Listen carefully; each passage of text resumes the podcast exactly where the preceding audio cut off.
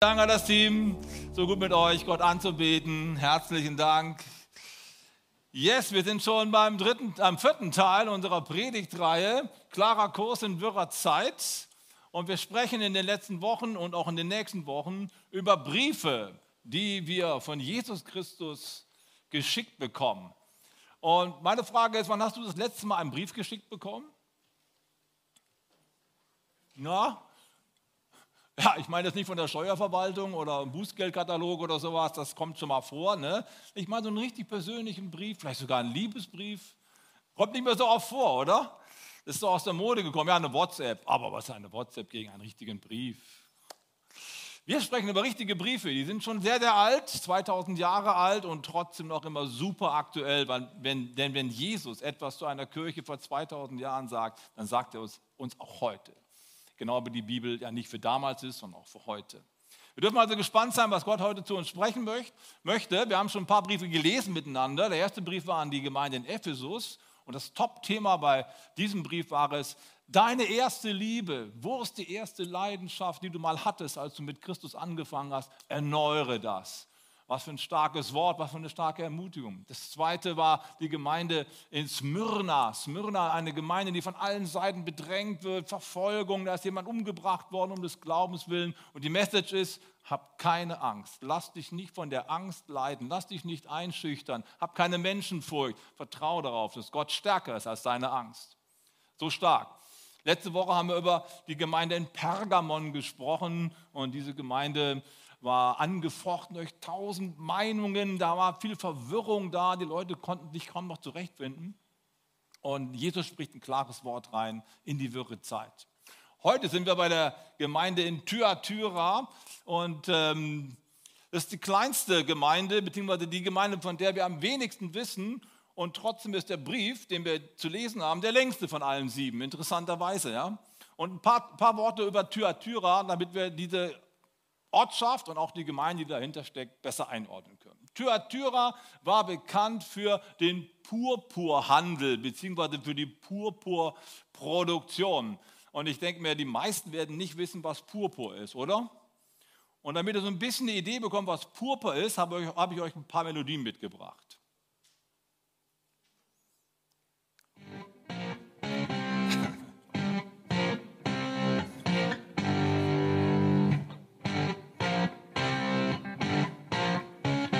Kennt ihr? Kennt ihr, oder? Wenn ihr zumindest meine Altersgruppe seid, ne? Christel, wir kennen das, ne? Als wir noch jung waren, da wurde das gespielt. Deep Purple mit Smoke on the Water. Daher, das ist die Assoziation, die mir kommt, wenn ich über Purpur spreche. Deep Purple.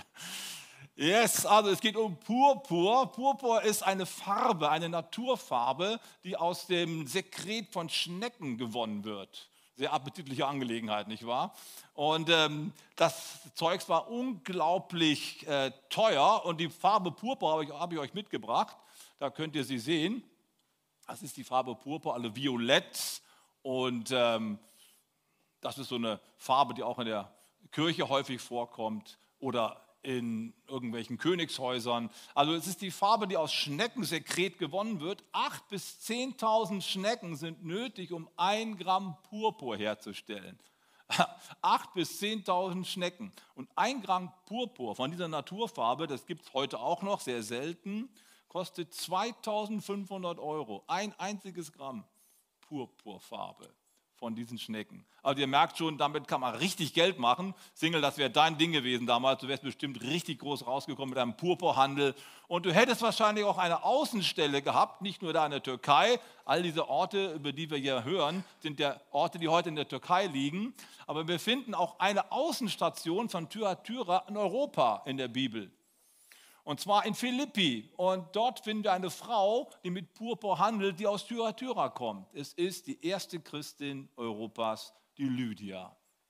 Apostelgeschichte 16. Paulus trifft sie, als er von Kleinasien nach Europa rüberfährt, von Troas aus nach Philippi. Und dort sucht er nach Leuten, die beten. Und er findet sie an einem Fluss. Da ist die Lydia, die Purpurkrämerin, Purpurhändlerin aus Thyatira, sehr reiche Frau. Und die findet das ist eine unglaublich gute Botschaft. Ich möchte Jesus Christus folgen. Nimmt die Apostel auf, versorgt sie, wird einer der ersten Supporter der Christen in Europa. Thyatira. Was ist die Botschaft von Thyatira? Wir haben eben eine Folie übersprungen und ich, habe, äh, ich würde sagen, wir gehen noch mal einen Schritt zurück. Ich habe euch ein Foto mitgebracht, genau. Das kennen auch die meisten von euch, oder? Für die Jüngeren erkläre ich es kurz. Das ist Uncle Sam.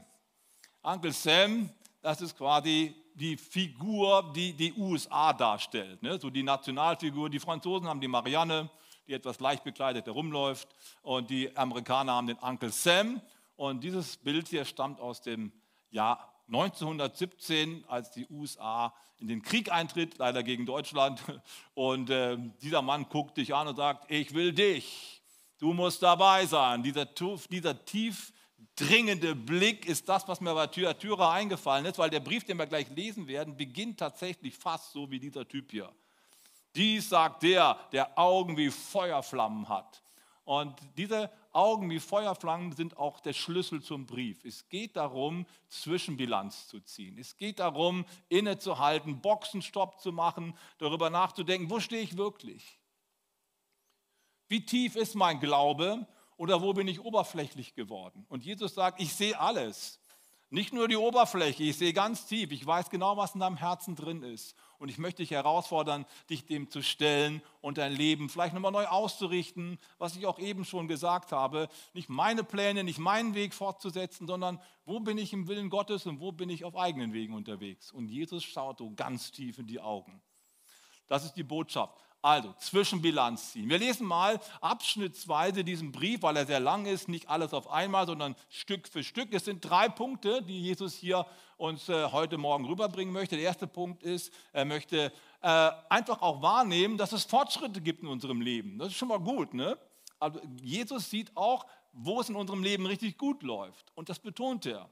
Das gefällt uns natürlich. Dann wird eine Gruppe angesprochen, die in Kompromissen lebt, die abgewichen sind, die Dinge noch in ihr Leben reingelassen haben, die da nicht hingehören. Die werden sehr, sehr klar angesprochen. Dann kommt noch der dritte Punkt. Der dritte Punkt ist, halte fest, was du hast. Das bedeutet, du musst dranbleiben, Zähigkeit entwickeln, um am Ende richtig gut rauszukommen. Das sind die drei Punkte und so schrittweise möchte ich mit euch da durchgehen. Wir fangen im Offenbarung Kapitel 2, Vers 18 an und ich lese mal. Schreibe diesen Brief dem Engel der Gemeinde in Thyatira das ist die Botschaft von dem Sohn Gottes, dessen Augen wie Feuerflammen sind und dessen Füße glänzen wie im Feuer gereinigtes Erz. Dieses gereinigte Erz ist auch ein Bild auf diese, ja, diesen Boxenstopp, diese Zwischenbilanz, die Dinge in Ordnung bringen, Dinge rauszufegen, die da nicht hingehören. Ich weiß alles, was du tust. Ich kenne deine Liebe, deinen Glauben, deinen Dienst und deine Geduld und ich sehe, dass du darin ständig Fortschritte machst. Ja, wow, ist das nicht ein großartiger Anfang für einen Brief? Jesus sieht, welche Fortschritte du machst, Martina und Astrid, wo du gerade stehst. Jesus sieht es mit deinen Feueraugen und er lobt und sagt, hey, richtig gut. Ihr seid gut unterwegs, ihr geht nach vorne. Und ehrlich gesagt, ich bin ziemlich begeistert über diesen Briefanfang. Warum bin ich darüber begeistert? Weil die Leute, die den Brief bekommen, die sind schon lange mit Jesus unterwegs. Das sind keine Newcomer. Das sind keine Leute, die gerade erst frisch angefangen haben. Und es ist ja häufig so, zumindest nach meiner Erfahrung, nach fast 40 Jahren Weg mit Jesus, viele Menschen fangen richtig gut mit Jesus Christus an. Junge Leute, die Jesus Christus kennenlernen, sind oft ziemlich begeistert, die geben Gas, die sind leidenschaftlich und nach einer Weile kommen die Dinge des Lebens, das Studium, der Ehepartner, die Kinder. Und das Leben ist so dicht, ist so voll, dass man so irgendwie langsam ein bisschen abkühlt. Das ist oft so. Ich erlebe das als Pastor über die Jahre immer wieder. Und jetzt wird eine Gemeinde, die schon lange unterwegs ist, angesprochen und Jesus sagt, ihr macht Fortschritte. Es geht voran, obwohl ihr schon länger mit Christus unterwegs seid. Wie gut ist das denn? Man kann auch als Best-Ager richtig on fire sein für Jesus. Das freut mich. Und es werden ein paar Dinge genannt, wo Jesus genau hinguckt. Wohin, worin wachsen sie denn? Ich gehe mal so eins nach dem anderen durch. Ihr macht beständig Fortschritte in eurer Liebe, heißt es hier. In eurer Liebe. Beständig Fortschritte machen. Äh, das bedeutet ähm, etwa das, was Paulus auch an die Philipper schreibt. Wir können mal kurz reinschauen. Philippa 4, Vers 8. Da gibt äh, Paulus eine, ja, einen Ratschlag, den ich gerade ganz total passend finde für diesen ersten Punkt. Er sagt nämlich hier, weiter, liebe Brüder, alles, was wahrhaftig ist, was ehrbar ist, was gerecht ist, was rein, was liebenswert ist, alles, was einen guten Ruf hat, sei es eine Tugend, sei es ein Lob, darauf seid bedacht. Hört nicht auf, das zu tun, was ihr von mir gelernt und gehört habt und was ihr bei mir gesehen habt. Und der Gott des Friedens wird mit euch sein. Warum fällt mir diese Stelle hier ein? Jesus lobt, ihr macht Fortschritte. Und Paulus sagt hier, weiter, liebe Brüder, macht weiter Fortschritte. Das griechische Wort hier, toleupon, das bedeutet so viel wie bleibt nicht stehen. Ihr habt schon viele Preise eingefahren. Ihr habt schon viele Dinge in euer Leben, in euer Leben reingeholt, die Gott euch verheißen hat. Aber noch nicht alles. Toleupon bedeutet, nimm alles in Anspruch, was Gott für dich vorbereitet hat. Gewinne auch noch den letzten Preis. Mach Fortschritte. Und äh, das ist das, was ich hier sehe. Fortschritte in der Liebe. Vor vielen Jahren habe ich an einer Bundeskonferenz unseres Gemeindebundes teilgenommen. Das war bestimmt die beste, die ich jemals erlebt habe.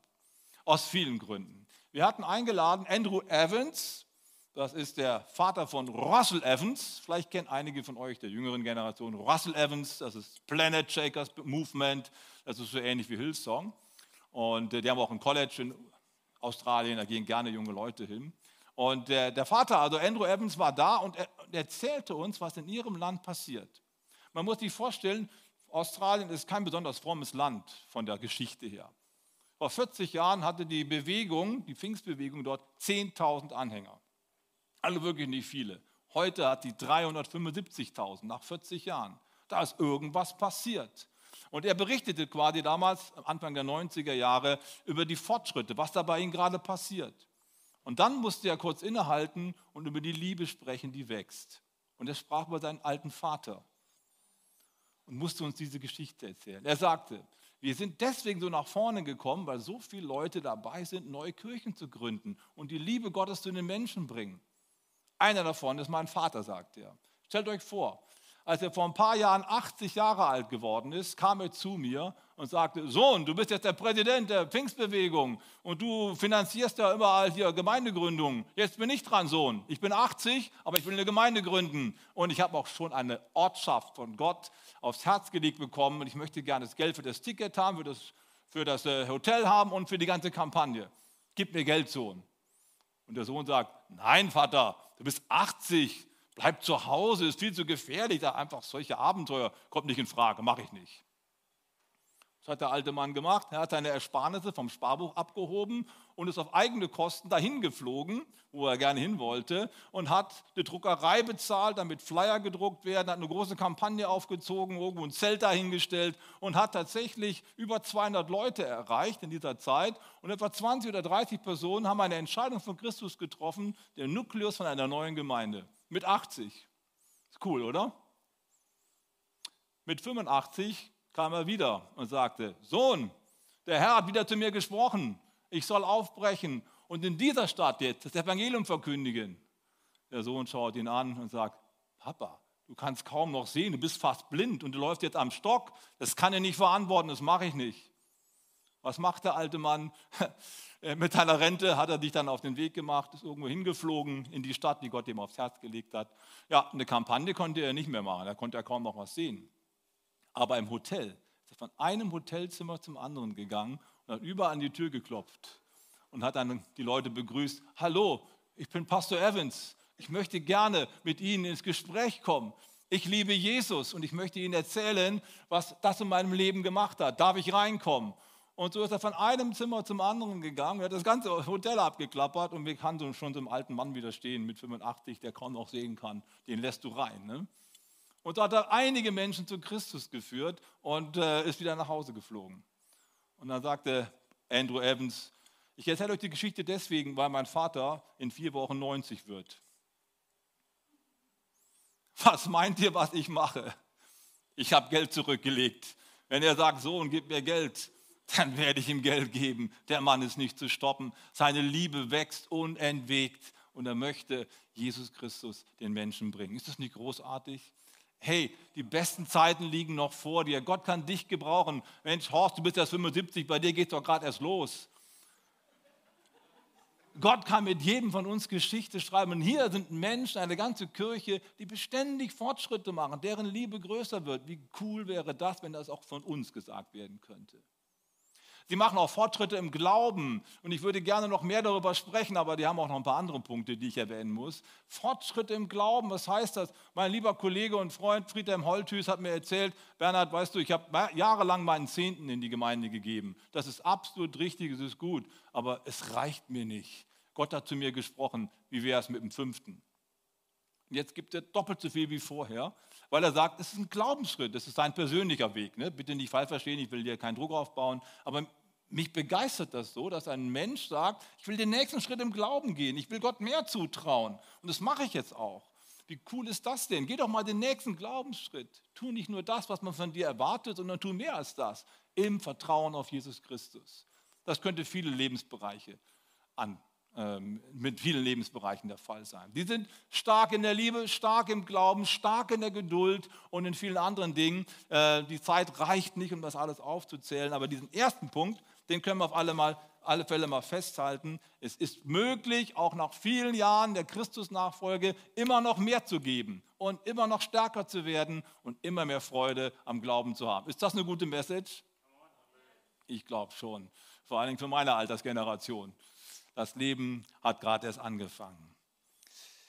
Das Zweite ist eine Gruppe in der Kirche, die jetzt angesprochen wird. Und jetzt wird es ein bisschen streng, und deswegen müssen wir jetzt besonders gut zuhören. Ich lese. Das sind die Menschen, die Kompromisse machen. Aber ich habe eines gegen dich einzuwenden. Du lässt es zu, dass diese Frau, Isabel, die sich eine Prophetin nennt, meine Diener vom richtigen Weg abbringt. Sie verführt dazu, Götzen anzubeten und vom Fleisch der Götzenopfer zu essen und Unzucht zu treiben. Ich habe ihr Zeit zur Buße gegeben, aber sie will ihr unzüchtiges Verhalten nicht aufgeben. Deshalb werde ich sie aufs Krankenbett werfen und alle, die mit ihr Unzucht getrieben haben, werden leiden, wenn sie sich nicht von den bösen Taten dieser Frau abwenden.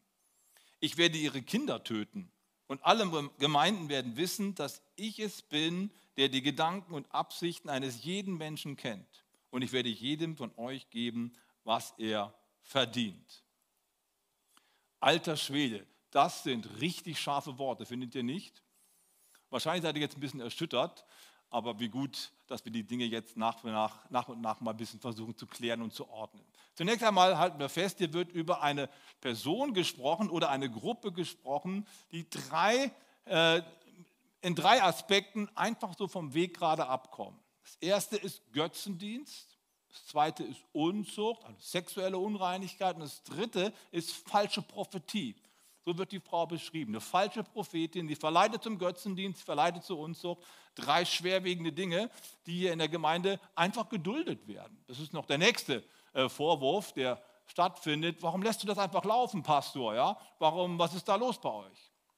Und äh, diese Gruppe oder die Anführerin der Gruppe wird Isabel genannt. Da kommen wir noch gleich drauf zu sprechen. Wer ist denn Isabel? Nun, ähm, offensichtlich gibt es hier eine Leitung, für diese Gruppe innerhalb der Kirche und die wird jetzt konkret angesprochen. Wer ist Isabel? Und lustigerweise habe ich einige Ausleger gefunden, die haben gesagt, das ist die Frau des Pastors. das ist die Frau des Pastors, die hieß Isabel. Und die macht das alles und der Pastor lässt es glauben, weil seine Frau ist. Der, der traut sich nicht, äh, sie quasi zu disziplinieren, zu sagen, das darfst du nicht mehr machen, weil es eben deine Frau ist. Ne? Und was kann schon mal passieren? Dass man dann vielleicht mehr Rücksicht nimmt als bei anderen Personen. Äh, ehrlich gesagt überzeugt mich diese, diese Auslegung überhaupt nicht, ja, aber es gibt es tatsächlich. Andere sagen, das ist eine Frau, die vielleicht vorher eine Tempelprostituierte gewesen ist, was früher sehr häufig war im griechischen, im griechischen Raum des Römischen Reiches, Tempelprostitution, die sich vielleicht zu Jesus bekehrt hat, aber jetzt irgendwie glaubt, die muss das weitermachen, so wie vorher auch, und damit tut sie Gott einen Dienst.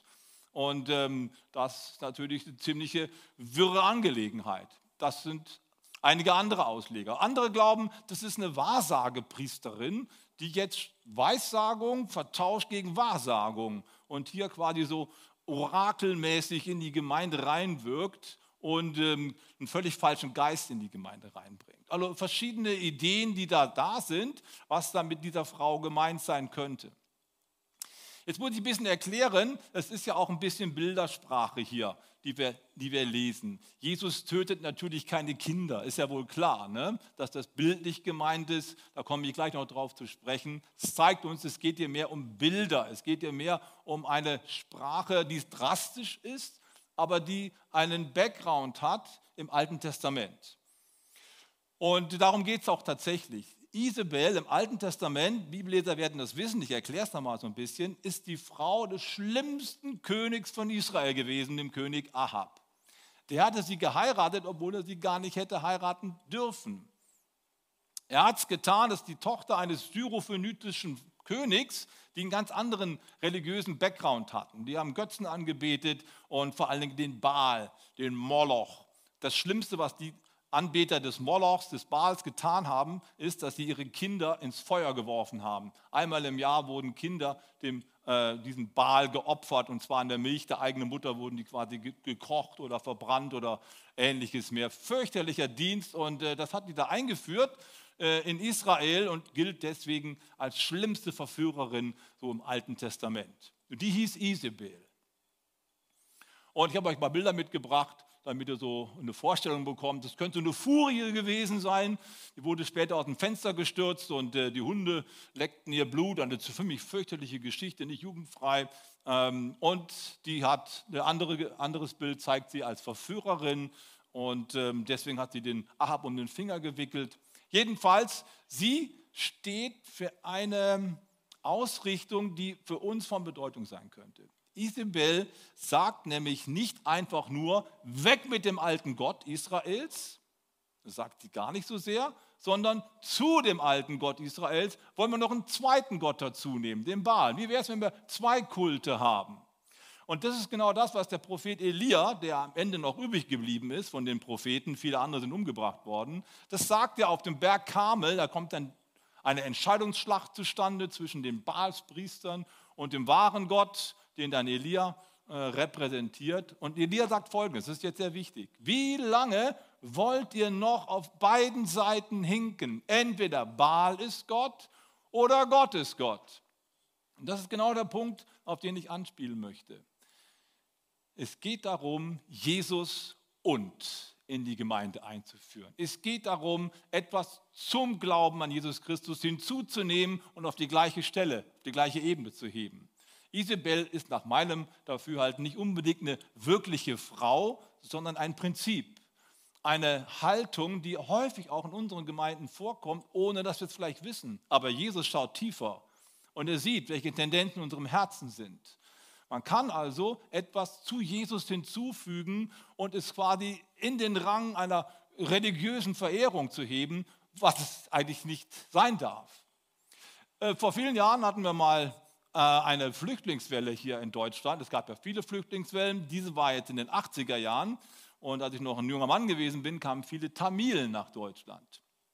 Die hatten einen Bürgerkrieg auf Ceylon, Sri Lanka, und die Tamilen sind dann geflohen. Und einer von diesen Tamilen kam bei uns in die Kirche, hat Jesus kennengelernt und fand Jesus total super, hat sich taufen lassen. Und äh, wir dachten alle, ja, super, klasse, dass der hier Jesus gefunden hat, ist toll. Irgendeiner besucht ihn dann zu Hause und war ein bisschen schockiert. Da war ein Jesuskreuz, was er sich dann gekauft hatte. Das hat er in sein Regal gelegt. Ne, so, das ist meine religiöse Verehrung. Und daneben war so ein Schlangengott und so ein Affengott und noch ein paar andere Götter. Quasi Jesus und. Ne? Also er hat Jesus noch dazu genommen, so im Sinne von, hey, noch ein Gott mehr kann auch nicht schaden. Das ist natürlich nicht gut gegangen. Der ist auch nicht lange in der Kirche geblieben weil das auf die Dauer total aushöhlt. Jesus und funktioniert nicht. Jesus und führt am Ende immer dazu, dass Jesus an den Rand gedrängt wird und irgendwann mal ganz hinten runterfällt. Das ist die Gefahr, die Jesus hier ansprechen möchte. Ich glaube, dass das das Zentrale äh, ist, was er meint. Wenn er hier von Unzucht spricht oder von Ehebruch, dann ist das auch eine Metapher aus dem Alten Testament, und ich möchte euch das kurz erklären. Im Alten Testament geht Gott mit dem Volk Israel eine Ehe ein. So versteht er den Bund zwischen seinem Volk und sich selbst. Er ist der Ehemann und das Volk ist die Ehefrau. Bibelleser wissen, dass im Neuen Testament genau das gleiche Bild für die Gemeinde benutzt wird. Wer ist der Ehemann? Jesus. ist der Bräutigam und wer ist die Braut? Die Gemeinde ist die Braut. Das gleiche Bild. Und immer da, wo das Volk Israel Götzendienst betrieben hat, andere Götter angebetet hat, spricht Gott von Ehebruch und von Unzucht. Also es ist nicht so sehr jetzt im wirklichen physischen Sinne gemeint, sondern es ist im inneren Sinne, in der religiösen Ausrichtung zu verstehen. Ehebruch, Unzucht ist in diesem Fall, so würde ich das zumindest interpretieren, nicht eine Sache, die irgendwo stattfindet körperlich, sondern im Herzen stattfindet, Jesus und. Was könnte das für uns bedeuten? Nun, ich bin jetzt, wie gesagt, schon länger unterwegs mit Christus und schon viele Jahre Pastor. Und tatsächlich stelle ich immer wieder fest, dass Menschen im Laufe des Lebens dazu neigen, andere Dinge, die ihnen wichtig sind, mindestens auf die gleiche Stufe zu stellen wie Jesus oder sogar noch höher. Als ich zum Glauben gekommen bin, das war das erste Glaubensgespräch, was ich überhaupt mit einem Menschen geführt habe. Das war so ein Teebus, wir haben da abends gesessen und dann erzählte ein Mann seine Geschichte. Er kam aus Rumänien, in Rumänien Deutscher, und er erzählte mir dann, weißt du Bernhard, als ich den Glauben an Jesus gefunden habe, ich kam aus dem Kommunismus, ich war total atheistisch unterwegs, ich wollte mit Gott nichts zu tun haben. Und ich hatte so richtige Leidenschaft. Ich war ein voller Sportskerl und ich liebte es, Ski zu fahren, dort in Rumänien, dort in den Bergen. Und das war seine absolute Leidenschaft. Und als ich zu Christus kam, habe ich gemerkt, diese Leidenschaft steht voll in Konkurrenz zu meinem Glauben an Jesus. Ich habe meine Skier weggeschmissen und bin nie wieder Ski gefahren. Das hat er mir damals erzählt. Ich kratze mich am Kopf. Ich war das erste Mal in so einer Veranstaltung. Ja. Ich denke, was macht denn der für komische Sachen? Aber spinnt der? Das ist doch überspannt, oder? Also Hobbys sind doch gut. Sport ist doch wichtig, oder? Mein lieber Freund, Sport ist wichtig, oder? Guck dir mal den Mahmoud an, der sieht klasse aus, weil er halt viel Sport treibt. Logisch, ich finde Sport eine tolle Sache. Wie kann das sein, dass er seine Skier wegspeist und nie wieder äh, in Skiern fährt? Ich habe das damals nicht verstanden. Viele Jahre später habe ich gemerkt, was er eigentlich sagen möchte. Er wollte damit sagen, es kann sein, dass mein Hobby, es kann sein, dass meine Karriere, es kann sein, dass meine Familie, es kann sein, dass meine anderen Dinge im Leben so ein Gewicht bekommen, dass die Jesus an, die, an, den, an den Rand drängen. Das wollte er damit eigentlich sagen. Und um da, in dieser Gefahr zu entgehen, hat er gesagt, mache ich lieber gar nicht mehr. Ist ein bisschen krass, aber ich glaube, ihr versteht, was ich sagen möchte. Jesus und führt am Ende immer dazu, dass Jesus irgendwo unter ferner Liefen vorkommt. Und jetzt denkt mal, was ich euch eben gesagt habe. Die Beziehung zwischen Gott und, oder zwischen, zwischen Jesus und dir ist die Beziehung zwischen einem Bräutigam und einer Braut. Und jetzt stell dich mal vor, äh, Mahmoud, stell dir mal vor, du hast eine wunderschöne Braut und du möchtest sie bald heiraten, aber du gehst ständig mit irgendwelchen anderen Frauen aus würde die eifersüchtig werden. Oder umgekehrt, sie würde mit jemand anders ausgehen. Dann würdest du denken, hallo, wer will die eigentlich heiraten? Ich oder der andere? Das geht doch nicht.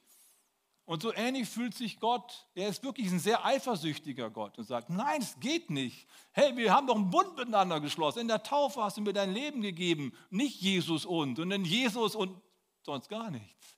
Ich bin die Braut und er ist der Bräutigam. Da darf nichts dazwischenkommen. Das ist dieses heiße Verlangen von Jesus. Er möchte gern, dass er die Nummer eins bleibt in unserem Leben. Darum geht's. Habt ihr den Punkt? Und diese Gruppe war hart dabei, das Ganze irgendwie zu verlieren, dadurch, dass ganz viel ins Leben reingepackt wird, was auch noch dazu kommt. Jesus und. Das ist eine große Challenge. Und jetzt wird er ja ziemlich, jetzt wird ja ziemlich streng und sagt, ich habe sie aufs Bett geworfen, werde ihre Kinder töten und so. was heißt denn das?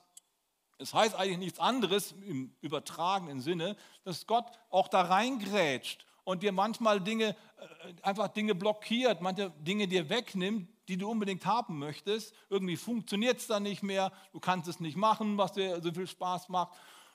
Das kann schon mal sein, dass Gott dir einfach Dinge wegnimmt, aus deinem Leben wegnimmt, damit sie nicht übergroß werden.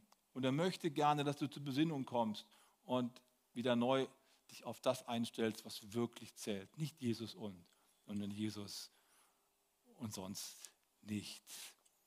Das ist die Liebeserklärung Gottes an dich. Nein, ich teile meine Liebe, meine Beziehung mit nichts anderem.